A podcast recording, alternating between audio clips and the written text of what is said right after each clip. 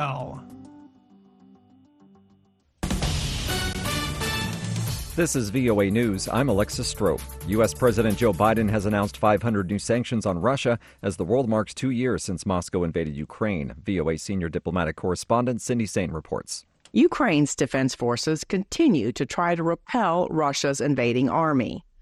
On Friday, President Joe Biden marked the second anniversary of Russia's invasion by announcing sanctions on 500 individuals and entities linked to the invasion and the death in a Russian prison of Russian opposition leader Alexei Navalny. He said Russian President Vladimir Putin badly miscalculated the courage of the people of Ukraine. Cindy Saine, VOA News. The body of Russian opposition leader Alexei Navalny, who died unexpectedly in prison nine days ago, was handed to his mother on Saturday.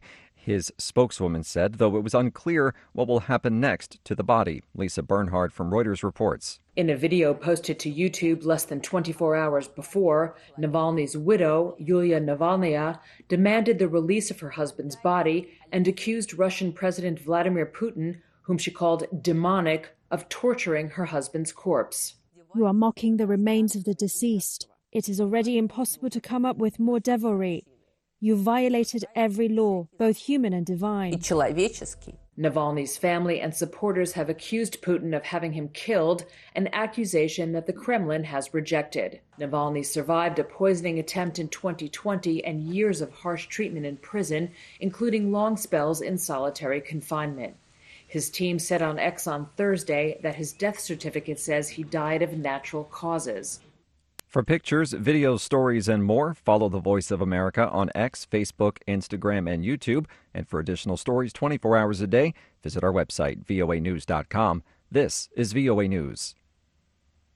AP correspondent Jackie Quinn reports on candidate Nikki Haley vowing to stay in the presidential race. Presidential candidate Nikki Haley says she's staying in the race regardless of the outcome of South Carolina's primary. I'm going to continue to fight. I am not going anywhere. Nikki Haley, the former governor of South Carolina, wasn't expected to win in her home state, where Donald Trump is led by wide margins in the polls. He says every primary win puts him closer to returning to the White House next year. We have it in the grasp to make America richer and safer and stronger and prouder and more beautiful than ever before. But Haley says she's not giving up, saying voters don't like Trump or Democrat Joe Biden. There is a choice.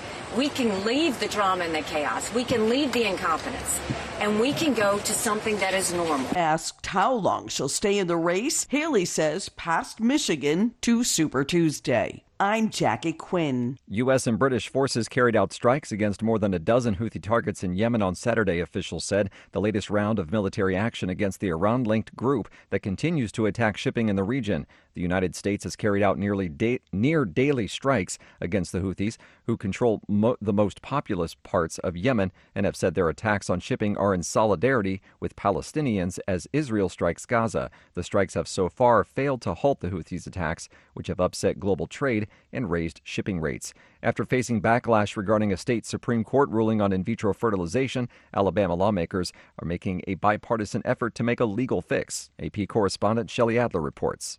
The Vatican press office adds that it was a precaution and that the Pope's weekly engagements are still to be confirmed. The 87 year old pontiff has had several health problems in recent years. In late November, he was forced to cancel some of his activities because of breathing problems. Pope Francis has indicated several times that he would be ready to step down if his declining health becomes a barrier in leading the Catholic Church. But in a recent interview, he mentioned feeling healthy and denied any plans to resign soon.